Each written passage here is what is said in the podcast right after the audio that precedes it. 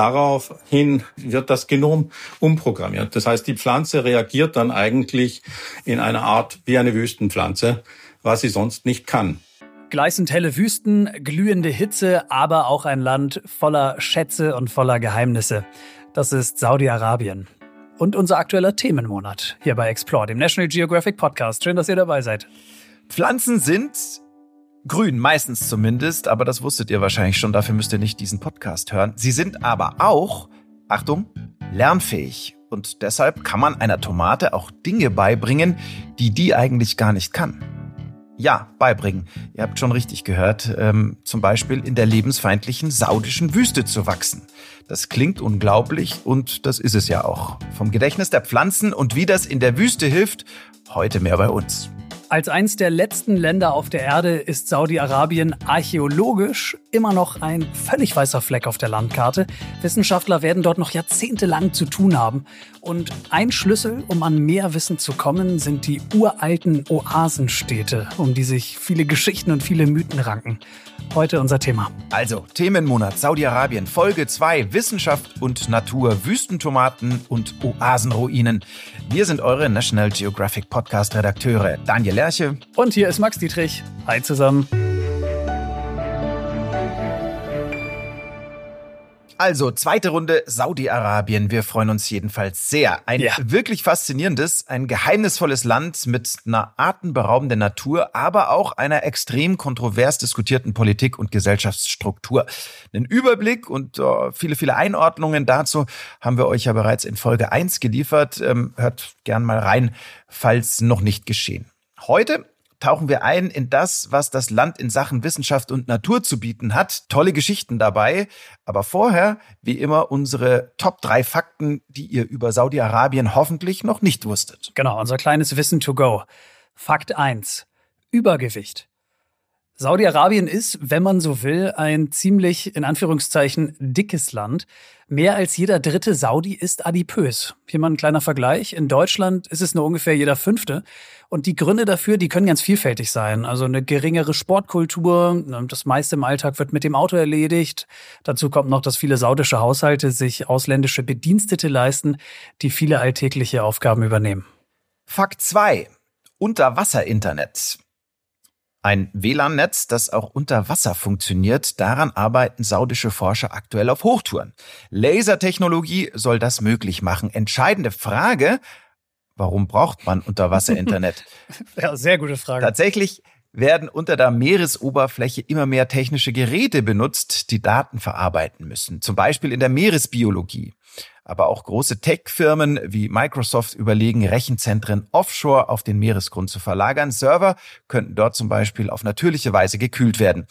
Die Lösungen dafür sollen aus Saudi-Arabien kommen. Finde ich gut, Max. In Deutschland wären wir schon froh, wenn es flächendeckend WLAN über Wasser gäbe. da passt direkt das Schlagwort äh, für unseren Fakt 3, Vogelwild. Die Falknerei gilt auf der arabischen Halbinsel bis heute als ein wirklich großes kulturelles Erbe, das aktiv gelebt wird. Ja? Und auch in Saudi-Arabien werden insbesondere von den Scheichs wirklich abenteuerliche Summen äh, für abgerichtete Jagdfalken gezahlt. Und deshalb findet dort jährlich das Falkenfestival statt.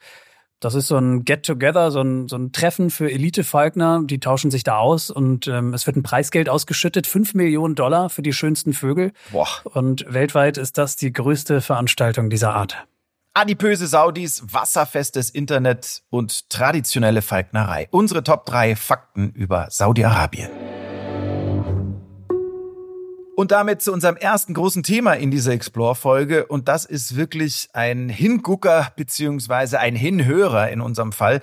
Ein Thema, das uns extrem fasziniert hat. Ähm, also wirklich so eins, dass ich persönlich jetzt immer vom Schreibtisch mit an den Esstisch und äh, auch zu Treffen mit Freunden genommen habe. So ein richtiges Wusstet ja. ihr schon Thema. Also immer hier, äh, also das, das hat mich echt verfolgt. Ähm, im positiven Sinne in den letzten Wochen. Diese Geschichte ist schon was ganz Besonderes, weil sie einerseits so simpel und gleichzeitig auch so magisch klingt. Ähm, Max, jetzt habe ich es spannend gemacht, ähm, jetzt darfst du übernehmen. Ähm, vielleicht noch vorneweg, mir ging es ganz genauso, ja. Also ich habe diese ganze Geschichte neulich Freunden auf einer längeren Autofahrt einmal ausgebreitet, weil mich das so gepackt hat und das so großartig ist. Also lasst uns mal reinstarten in diesen wirklich spektakulären Aspekt in dieser Folge. Hier ist die Ausgangslage.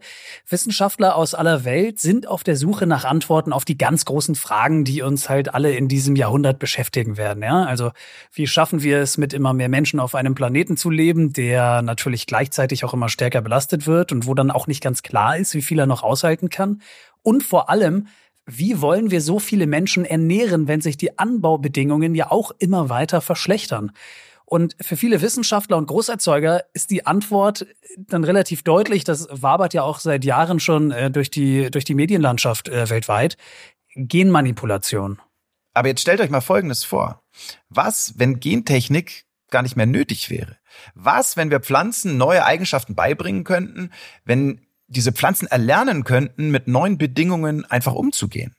Wenn sie eine Art Gedächtnis hätten, ähm, in dem sie sich neu Erlerntes sozusagen merken würden.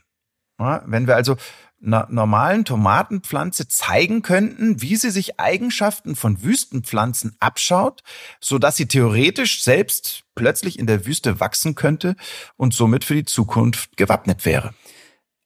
Ihr merkt es selbst, ja? also im Zusammenhang mit Pflanzen, das sind ja wirklich abenteuerliche Vokabeln. Daniel, du wirst mir da zustimmen. Ja, absolut. Beibringen, erlernen, Gedächtnis. Also klar sind diese Begriffe wissenschaftlich nicht 100%ig zutreffend, aber das trifft trotzdem ziemlich gut und ziemlich genau den Kern. Denn Pflanzen sind lernfähig.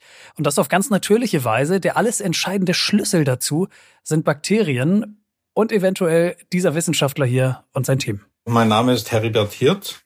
Ich bin äh, Genetiker, Biochemiker mit dem Fokus eigentlich in den letzten 20, 30 Jahren wie Bakterien und Pflanzen miteinander reden oder interagieren.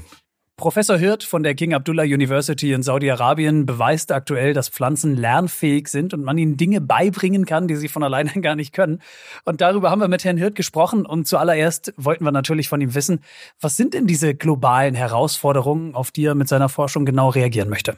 Eins der, der, der großen Herausforderungen in diesem Jahrhundert ist natürlich der Bevölkerungswachstum einerseits, andererseits äh, globaler Klimawandel. Einhergehend damit sind eigentlich die Ziele, mehr Lebensmittel zu produzieren für den menschlichen Konsum.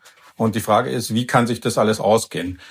Das heißt also, es wird wärmer, das heißt Hitze, wir haben Hitzewellen, es wird trockener, wir haben Trockenwellen oder Trockenheitsprobleme und äh, wir werden auch in der Zukunft weniger Wasser zur Verfügung haben. Warum ist es denn, denn wichtig und äh, sinnvoll, Entschuldigung, wenn ich da reingrätsche, dass, dass ähm, Ihre Forschung ausgerechnet in Saudi-Arabien stattfindet? das ist natürlich eine gute Frage. Ähm, wenn Sie Saudi-Arabien anschauen, ist es äh, eins der äh, heißesten und trockensten Länder der Erde. Das heißt, wir haben eine riesige Wüste, ähm, die eigentlich ähm, keine wesentliche Landwirtschaft ähm, ermöglichen würde, würde man denken.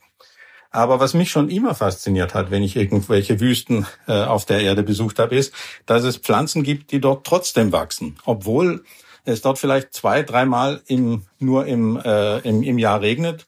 Und wenn man sich den Boden anschaut, ist der extrem arm in, in, in Nährstoffen. Also wie machen das die Pflanzen dort? Können wir sozusagen etwas davon lernen, wie äh, Pflanzen in Wüsten äh, überleben gelernt haben. Das ist also genau mein, mein Forschungsthema, mit dem ich mich be beschäftige. Und in, am Ursprung war es so, äh, dass ich mir gedacht habe, gut, wir schauen uns mal die Pflanzen an, die dort wachsen. Und ähm, vielleicht haben die sozusagen besondere Eigenschaften. Aber ähm, wie ich dann draufgekommen bin, dass eigentlich ähm, diese Pflanzen mit sehr speziellen Mikroorganismen in Zusammenhang leben, man spricht hier von Symbiosen oder einem näheren oder engeren Zusammenleben, zum Teil in den Pflanzen, die dann auch wiederum weitergegeben werden über die Samen an die nächste Generation. Da äh, ist eigentlich die Idee aufgekommen, dass diese Wüsten äh, große ja, Laboratorien sind.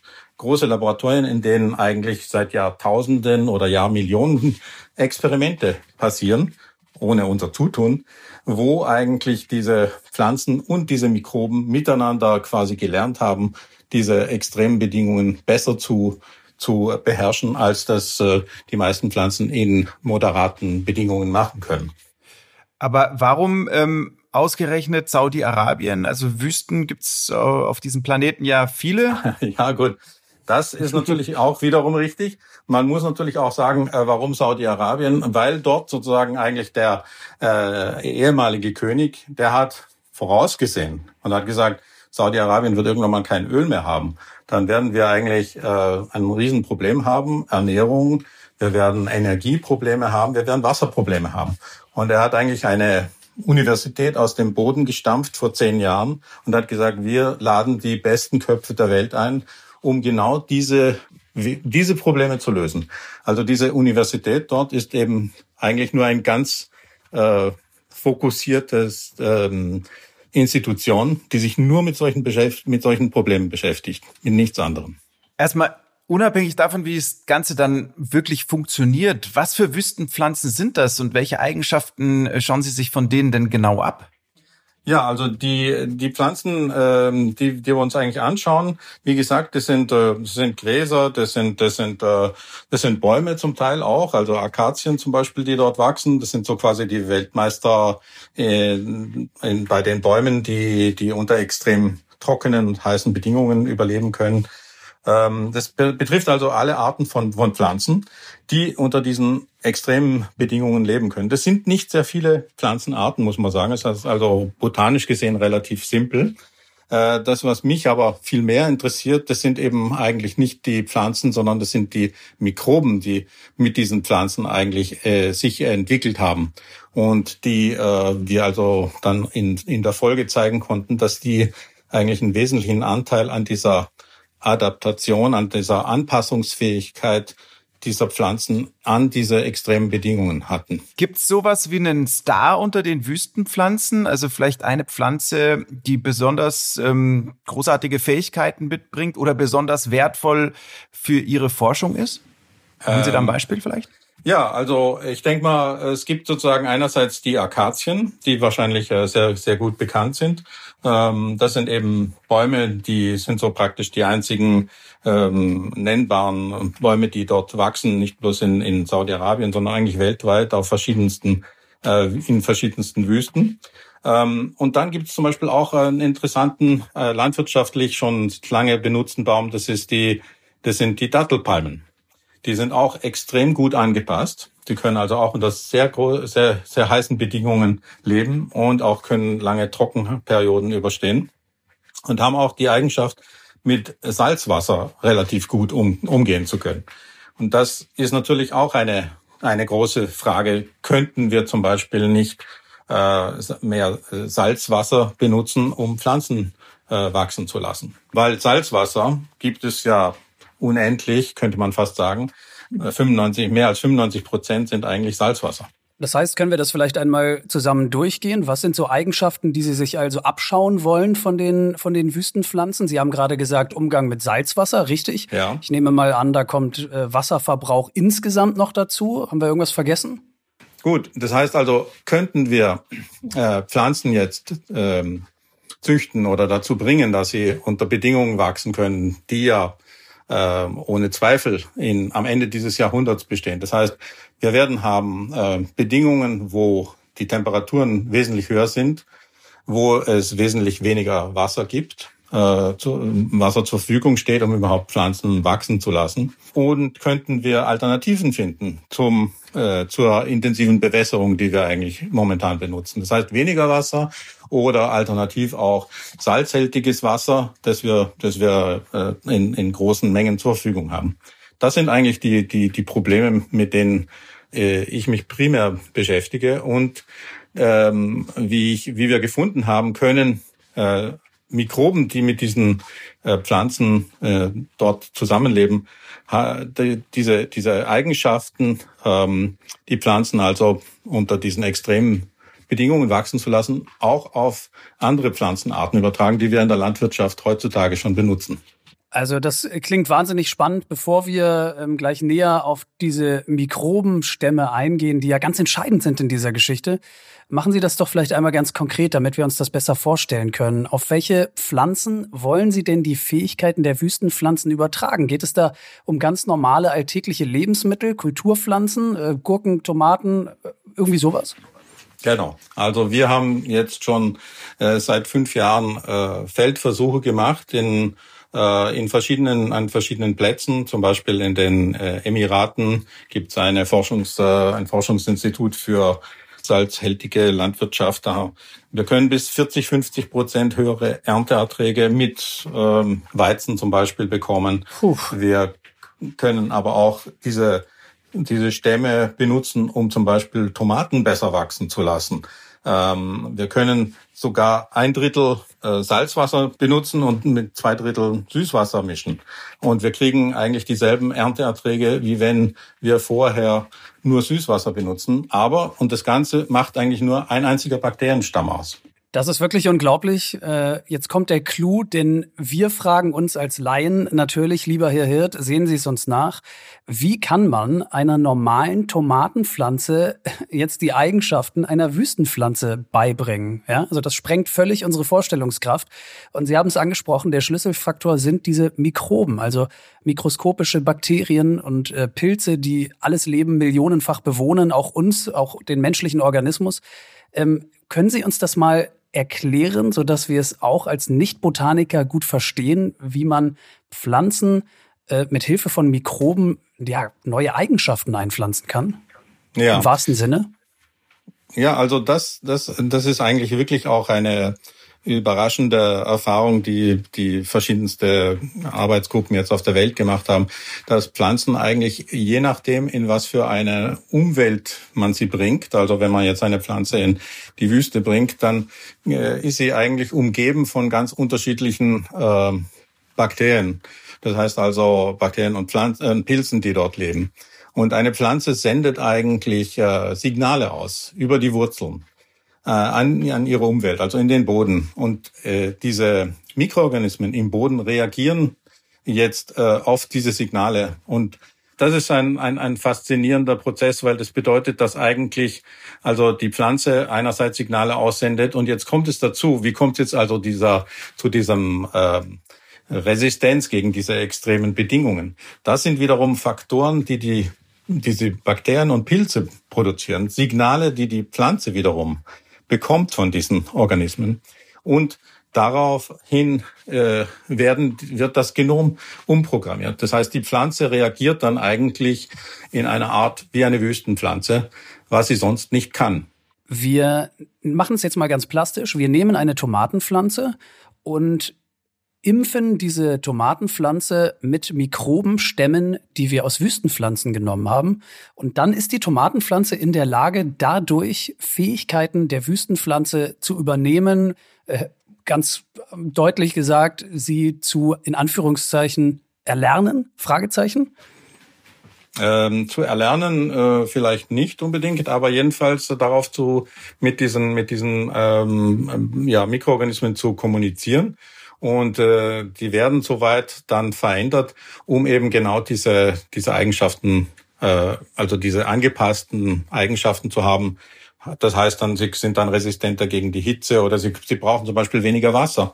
Ähm, all, all solche Dinge sind offensichtlich nicht nur in den Genen des, äh, des, des also der, der Pflanze ähm, angelegt, sondern eben auch über diese Interaktion mit diesen Mikroorganismen vermittelt. Das heißt, wir geben der Tomate einfach nur noch so einen kleinen Schubs. Ja, genau. Und was noch, was vielleicht auch noch äh, einfacher zu verstehen ist, also es geht noch ein ganzes Stück weiter, ähm, weil wir haben dann auch gefunden, dass die diese Mikroorganismen äh, zum Teil die Pflanzen schützen können vor Schädlingen.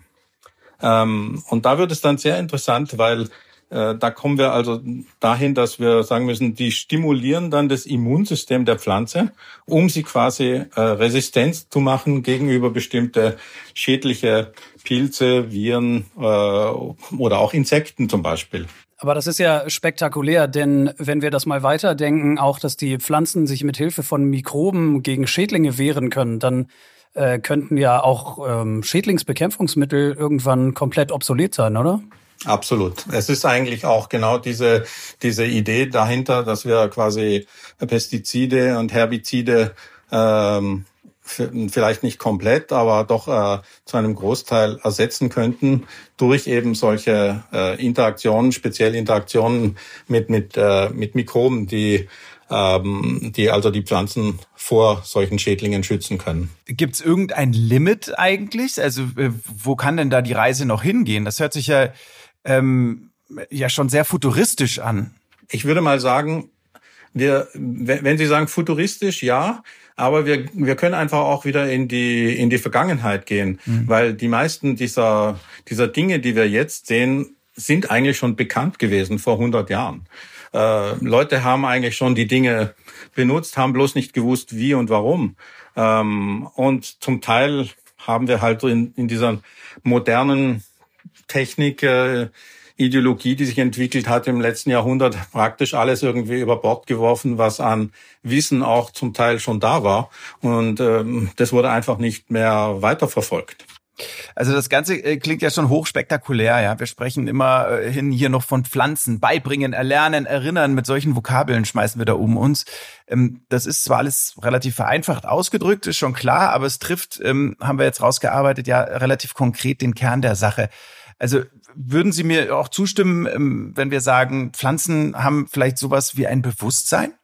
Das, was wir sagen können, ist, dass äh, eigentlich alle Organismen so etwas haben wie eine Kapazität, Informationen zu verarbeiten. Und was wir zum Beispiel jetzt auch lernen, ist, dass sie, dass sie so etwas wie ein Gedächtnis haben, also dass sie sich merken können, dass bestimmte Sachen passiert sind. Und das ist zum Beispiel auch ein spannendes Ding, ja, dass wir sagen können, okay, also es gibt Gedächtnis bei, bei allen möglichen Organismen, bei den kleinsten Organismen gibt es eine Form von Gedächtnis. Aber lassen Sie uns da auch noch mal konkret werden. Also ich bleibe mal bei dem Begriff Gedächtnis jetzt einfach. Ja. Ähm, wie machen Sie sich das in Ihrer Forschung zunutze, wenn Sie feststellen, Pflanzen haben ein Gedächtnis?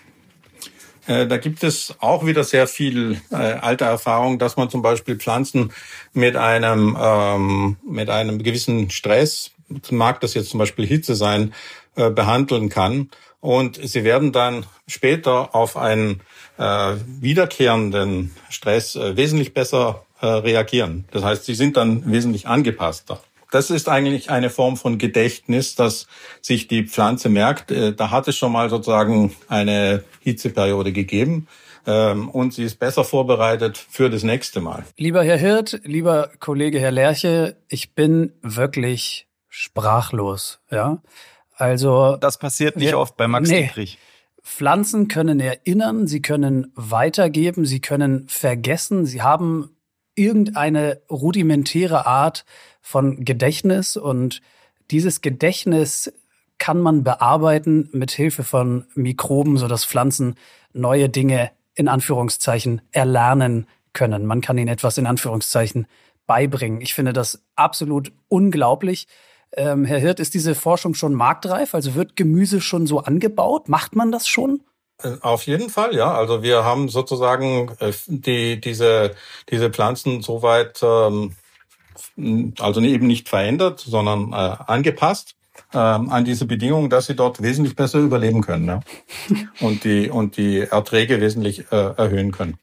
Somit denke ich mir, sind wir auch ein Stück weit diesem Ziel entgegengekommen, quasi Lebensmittelsicherheit für die zukünftigen Generationen zu sichern. Aber es ist eigentlich, muss ich sagen, erst nur der erste Schritt in die Richtung. Wir machen ja großteils eben Grundlagenforschung und ähm, machen quasi das, das Tor auf für viele andere, im Wesentlichen die Studenten der nächsten Generation, die sich dann damit beschäftigen sollen. Aber ich denke mal, wir sind auf dem richtigen Weg. Wir können sozusagen die Landwirtschaft ökologisch tragbar machen.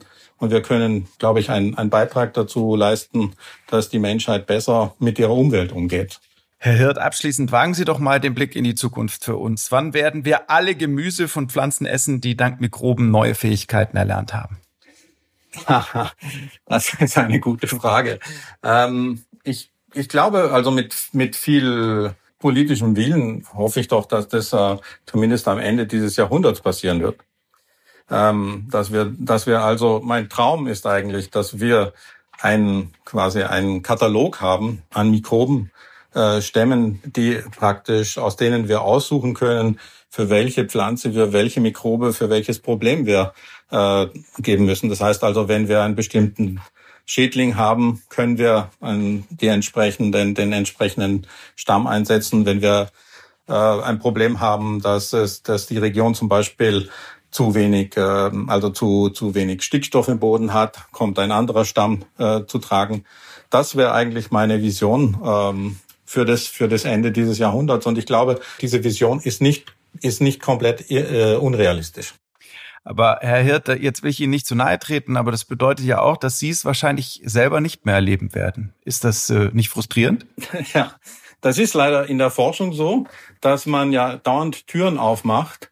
Und ähm, das Wichtigste für mich ist eigentlich nicht, dass ich das erleben werde, sondern dass ich eigentlich genügend äh, Studenten und Postdocs ausgebildet habe, die genau diese Vision weitertragen. Äh, das ist leider auch so in der Forschung. Man, man denkt, ah, das ist ein Problem, das werde ich jetzt in zwei Jahren lösen. Und äh, 20 Jahre später sagt man dann, hm, okay, das äh, hat doch zehnmal so viel Zeit ge ge gedauert, äh, gebraucht, wie, wie ich an ursprünglich gedacht habe. Nein, also ich denke mal, es ist ein Multigenerationen Problem. Und äh, also ich bin eigentlich glücklich, wenn ich, wenn ich genügend Leute ausgebildet habe, die das weiter weitertragen, diese Idee und den, den äh, auf dem Weg sind, das umzusetzen. Professor Heribert Hirt von der King Abdullah University of Technology and Science in Saudi-Arabien. Herr Hirt, wow, vielen Dank für diese wirklich spektakulären Einblicke. Vielen, vielen Dank. Äh, es war mir ein Vergnügen.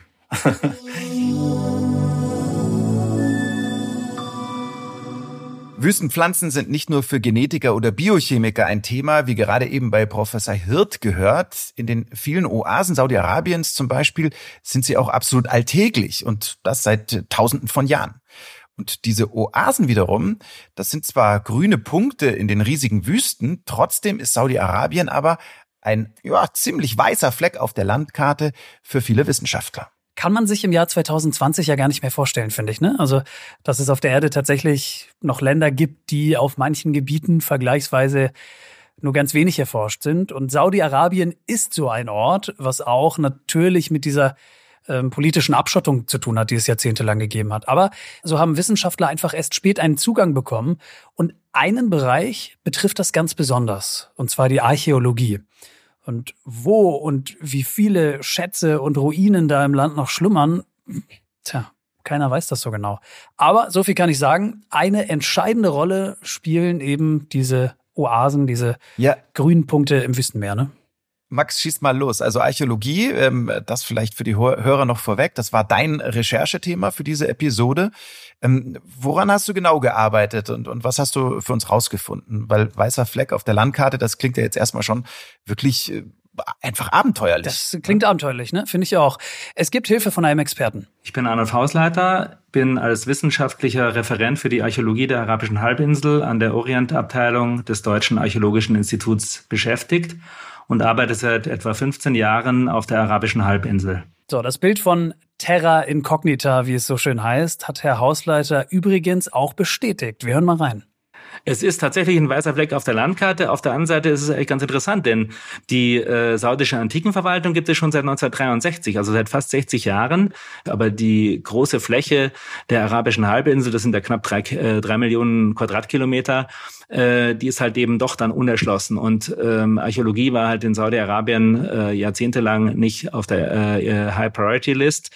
Und insofern ist es tatsächlich so, dass wir im Grunde genommen mit den Kenntnissen, die wir an den Randbereichen der arabischen Halbinsel inzwischen äh, durch die jahrzehntelange Arbeit ähm, gewonnen haben, dass wir zum einen also diese weiß, diesen weißen Fleck haben. Wir wissen dann aber auch teilweise, wonach wir suchen äh, müssen. Und äh, das ist dann natürlich besonders spannend, ob man dann das, was man erwartet, auch findet oder eben was ganz was anderes. Wie krass, oder?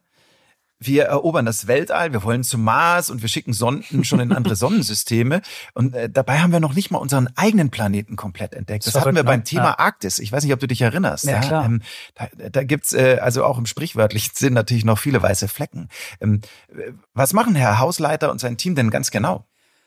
Also es ist so, dass er in einer Oasenstadt forscht, die heißt mhm. Tama. Sie liegt im Nordosten des Landes und in der Archäologie haben diese Oasen natürlich eine besondere Rolle, denn sie bieten im Grunde einen ja, ich würde es fast Blick durch Schlüsselloch nennen in die Vergangenheit, weil macht Sinn, überall, wo es Wasser gibt oder gab, da findet man natürlich auch leichter menschliche Spuren, ne? weil da haben sich mhm. naturgemäß dann mehr Menschen aufgehalten.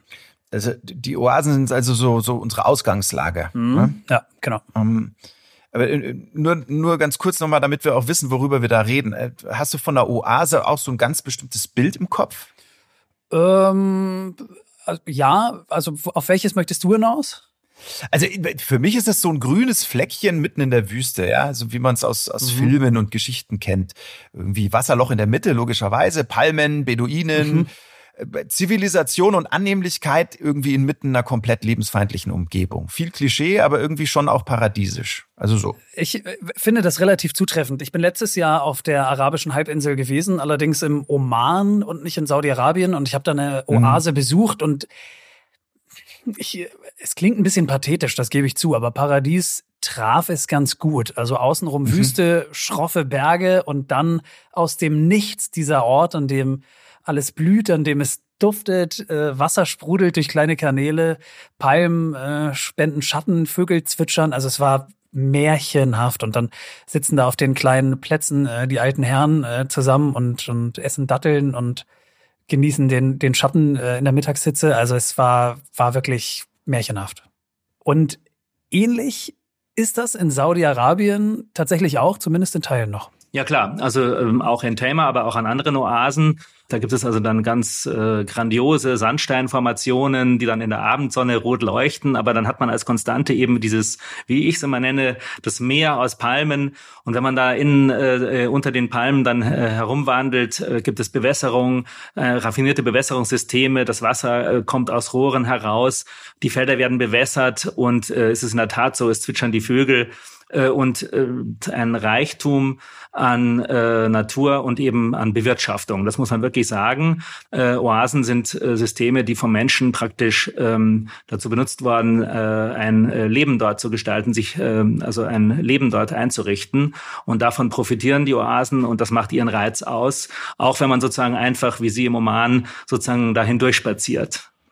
Boah, ja. Also ich würde sagen, es klingt ziemlich gut, oder? Äh, klingt nach einem richtig schönen Arbeitsplatz von Herrn ja, Hausleiter. Ist ein bisschen was anderes als unser Homeoffice seit Monaten, ne? Ja. Ähm, lass uns mal noch mal ganz von vorne anfangen. Ja, ich, ich bin ja äh, logischerweise kein Archäologe. Ähm, Herr Hausleiter macht Ausgrabungen in der Oase von Tama. Mhm, ja? Genau. Wie muss ich es mir äh, genau vorstellen? Also wie läuft das ab? Ich, ich habe ein Klischeebild im Kopf vom Archäologen der so den ganzen Tag auf Knien mit Schäufelchen und Pinselchen auf dem Boden rumrutscht und mühsam eben eben Sachen freilegt. Und das Ganze selbstverständlich ja. in Schwarz-Weiß, ja, so Heinrich Schliemann-mäßig. Also abgesehen von Schwarz-Weiß äh, ist das tatsächlich auch so. Zuerst werden mögliche Ausgrabungsstätten lokalisiert, mhm. das natürlich dann nicht auf Knien. Da wird moderne Technik benutzt, zum Beispiel Drohnen oder Radar und ähnliche Dinge. Und dann wird wirklich ganz klassisch gegraben. Mhm. Und ähm, vom, vom Werkzeug, was man da dabei hat und auch was Herr Hausleiter und sein Team dabei haben, das geht dann wirklich ganz kleinteilig runter, ja? also bis zum Zahnarztbesteck. So ganz, ganz feine Apparaturen sind das. Und die Ausgrabungsfläche in Tama, die ist 70 Hektar groß. Also kannst dir vorstellen, wie lange das dauert, wenn du mit so einem kleinen Versteck da unterwegs bist, ne? Wir tragen keinen Tropenhelm und äh, manche tragen dann so einen Indiana Jones Hut vielleicht noch, aber äh, auf Knien ist richtig und möglichst nah natürlich, also das ähm, möglichst nah am Befund selbst und äh, wenn Sie unsere Anthropologen ähm, äh, nehmen, die also die äh, Skelettreste freilegen, dann werden wir dann bauen wir dann so bestimmte Konstruktionen, dass die im Liegen arbeiten. Also stellen Sie sich das mal so vor, wie äh, wenn Kirchen restauriert werden, da haben sie ja auch so Gerüste, wo dann die Restauratoren so unter der Decke liegen und wir machen das andersrum, so dass wir dann unsere Epigraphiker, wenn eine Inschrift sich in der Fundlage befindet, die muss freigepinselt werden und kann eben nicht gleich rausgenommen äh, oder geborgen werden, dann sind solche Konstruktionen erforderlich, um möglichst nah und ähm, dem äh, Kontext an angemessen ähm, einen Zustand herzustellen, dass da eben gereinigt wird und dass vor allen Dingen, dass diese Befundlage dann auch dokumentiert werden kann. Und dazu muss dann eben der Wissenschaftler, die Wissenschaftlerin möglichst nah an den Befund heran. Arbeiten im Liegen also, zumindest zeitweise. Also da bin ich äh, persönlich auch ein ganz großer Freund von. ja, äh, Mache ich auch gerne. Äh, ist, ist ein absoluter Benefit an unserem Job, finde ich. Ähm, so, so Kaffee ans Bett, Kissen in den Rücken, Laptop auf und schon wird losrecherchiert. Also das könnte wirklich schlechter sein. Aber es war jetzt nur ein kleiner Schwenk, pardon. Ähm, zurück äh, zu Herrn Hausleiter. Wonach äh, suchen er und sein Team denn genau? Also das geht bei Archäologen ja irgendwie von ganz groß bis mini klein und von alt bis, bis uralt. Mhm. Ja. Also, wenn Herr Hausleiter, sagen wir mal, Dinosaurierknochen finden sollte, dann freut er sich auch darüber, so wie ich ihn jetzt einschätze nach unserem äh, Kennenlernen.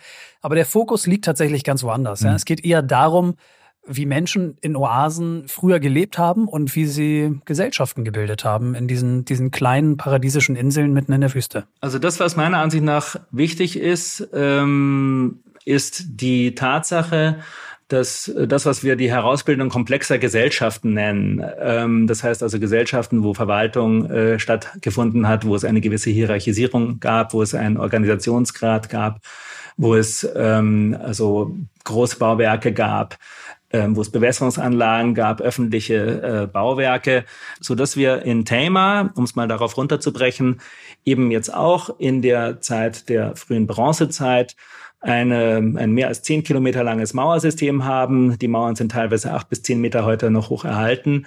Wir haben Funde, die beweisen, dass mit der Bronzezeit in der Levante, äh, mit den Siedlungen dort äh, Kontakte bestanden und dass praktisch wir in der frühen Bronzezeit, sprich am Übergang vom vierten zum dritten Jahrtausend vor Christus, äh, dass diese Oasen da schon mitspielen konnten. Okay, verstehe. Also das ist äh, angekommen. Ich fasse mal zusammen. Äh, korrigiere mich, wenn ich falsch liege. Also mhm. Also die bedeutenden Erkenntnisse, die zieht man nicht in erster Linie aus einzelnen Gegenständen, sondern vor allem aus dem großen Ganzen.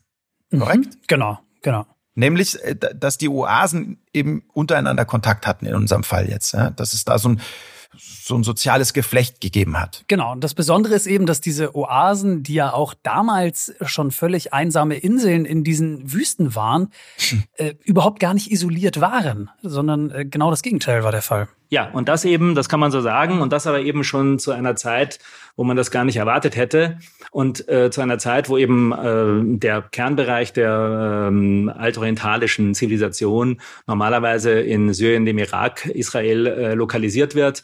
Äh, da spielten diese Oasen äh, ja auch schon eine große Rolle und das zieht sich ja auch noch weiter bis nach Südarabien. Also dort sind ja auch, äh, ist ja das Entstehen komplexer Gesellschaften, das sind ja keine Oasen, das sind dann Hochlandsiedlungen aber das in dem großen Kontext spielt sich das alles ab, so dass eigentlich das Bild, wenn man mal den Mund nicht ganz zu voll nehmen möchte, aber dass wir doch einen Beitrag dazu geleistet haben, dass äh, die Diversifizierung ähm, und äh, die Multipolarität, wenn Sie so wollen, ähm, der Herausbildung komplexer Gesellschaften äh, auf eine ja viel in einer viel weiteren geografischen Dimension fassen können, als das noch vor 30, 40 Jahren der Fall war.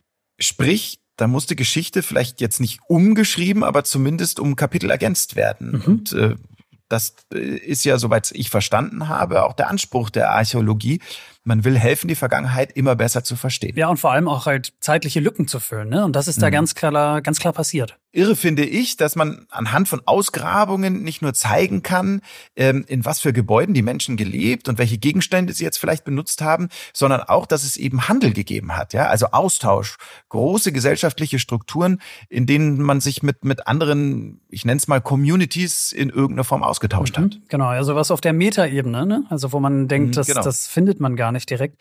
Aber man konnte da tatsächlich ganz, ganz viel rausfinden und diesen Austausch mit anderen Communities hat es schon vor tausenden von Jahren gegeben und da hat man nach den Funden von Herrn Hausleiter und seinem Team historisch dann wirklich einiges neu zusammensetzen müssen weil bis dahin glaubte man eben, dass das eigentlich ganz anders gewesen ist.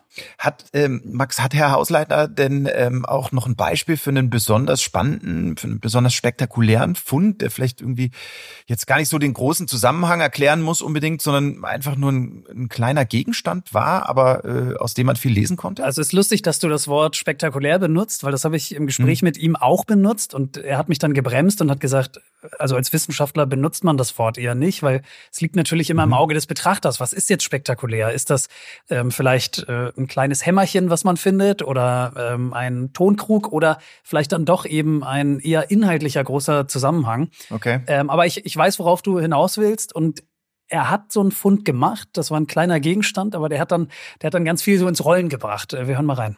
Ja, wir waren eigentlich dabei, also auf der in einem Gebiet, was durch Baumaßnahmen ähm, bedroht war, ähm, Untersuchungen durchzuführen, äh, wo denn am besten äh, Testgrabungen durchzuführen wären. Und äh, bei dieser Begehung fanden wir tatsächlich äh, nicht nur irgendeine äh, Bronzewaffe, sondern eine solche, die normalerweise in der Levante oder Syrien zu einer Zeit, eben in der Bronzezeit, also um 2000 herum vor Christus, äh, typisch war. Das war sicherlich einer der Momente, die ja schon so sehr interessant waren, ja.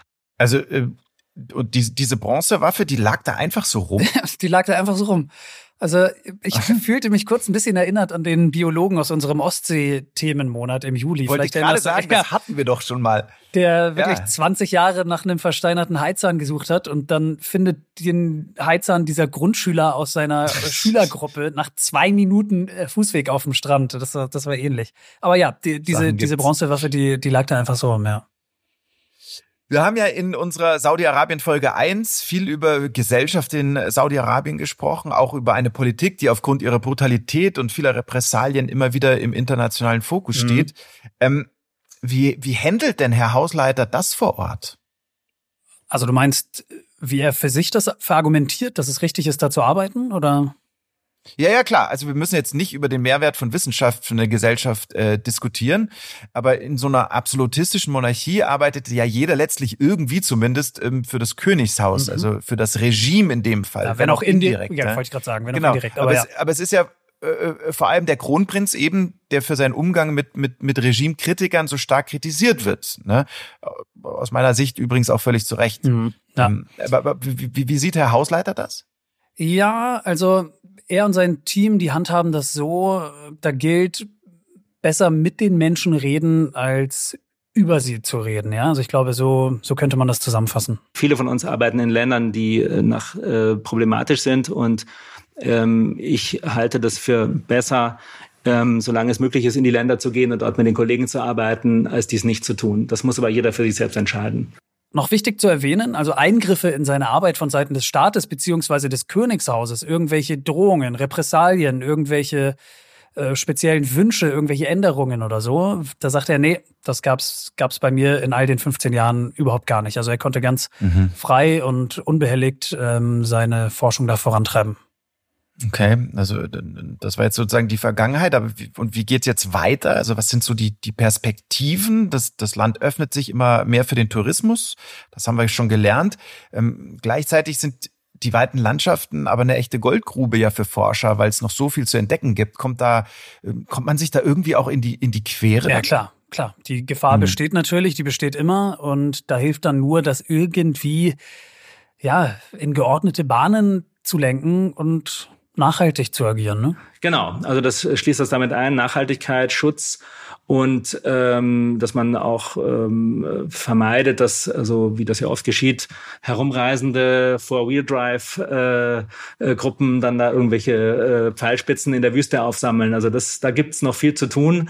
Und ähm, wie gesagt, also ein nachhaltiger Tourismus wäre das, was, glaube ich, dem Land gut tun würde sagt Arnulf Hausleiter. Er forscht seit 15 Jahren als Archäologe in Saudi-Arabien.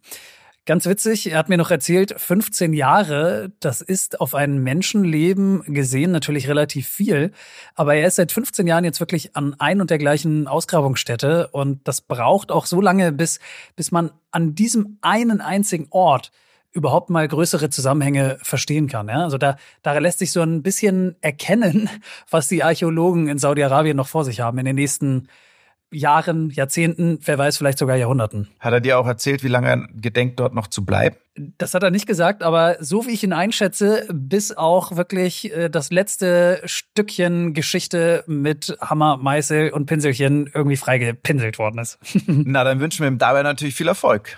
Ganz genau. Vielen Dank an Arno Faustleiter. Dankeschön.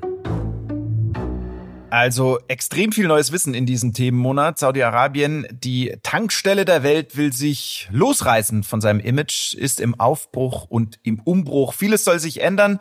Nach so vielen Jahren der Abschottung, vor allem im Hinblick auf Gleichberechtigung und Menschenrechte, hat dieses Land ähm, aber schon noch einen gewaltig weiten Weg vor sich. Immerhin, die Riesenschritte, die werden schon gemacht und zwar in der Wissenschaft, wie wir heute gelernt haben. Da ist wirklich ganz viel drin mhm. heute gewesen. Echt Spaß gemacht, tolle Folge wieder. Spannende Forschungsergebnisse aus der Botanik von Professor Hirt und seinem Team. Also Wahnsinn. Ich denke, dass es nur noch eine Zeitfrage ist, bis wir auch in einer größeren Öffentlichkeit wieder davon hören und vor allem äh, bis solche Ergebnisse eventuell auch auf den Menschen übertragbar sind, mit Hilfe des Mikrobioms, oder? Aber das dann vielleicht auch made in Saudi Arabia. Das Land bastelt auf Hochtouren an seiner Zukunft und Menschen wie Arnulf Hausleiter setzen das Puzzle der Vergangenheit zusammen. Das eine wird logischerweise nicht ohne das andere funktionieren. Wir sind wirklich sehr gespannt, wie der Weg von Saudi-Arabien weitergeht und ähm, wie es bei uns weitergeht, das sagt uns jetzt der Max. Genau, nächster Themenmonat. Wir freuen uns sehr drauf. Wir wechseln einmal völlig den Schauplatz, völlig die Perspektive und reisen mit euch an einen Ort, den viele als das, das wirkliche, das echte Ende der Welt bezeichnen. Ich glaube, es kommt relativ nah dran. Es geht an den südlichsten Zipfel Südamerikas und zwar nach Patagonien. Wir freuen uns sehr. Uh. Oh, mein Opa, Gott hab ihn selig, würde jetzt sagen, pack einen Schal ein, das wird windig. Also gebe ich so weiter an euch. Danke, dass ihr diesmal dabei wart. Abonniert und bewertet diesen Podcast gerne. Wir würden uns freuen ähm, und natürlich auch freuen, wenn ihr dann beim nächsten Mal wieder dabei seid, wenn es nach Patagonien geht. Wie gesagt, mit Schal bitte.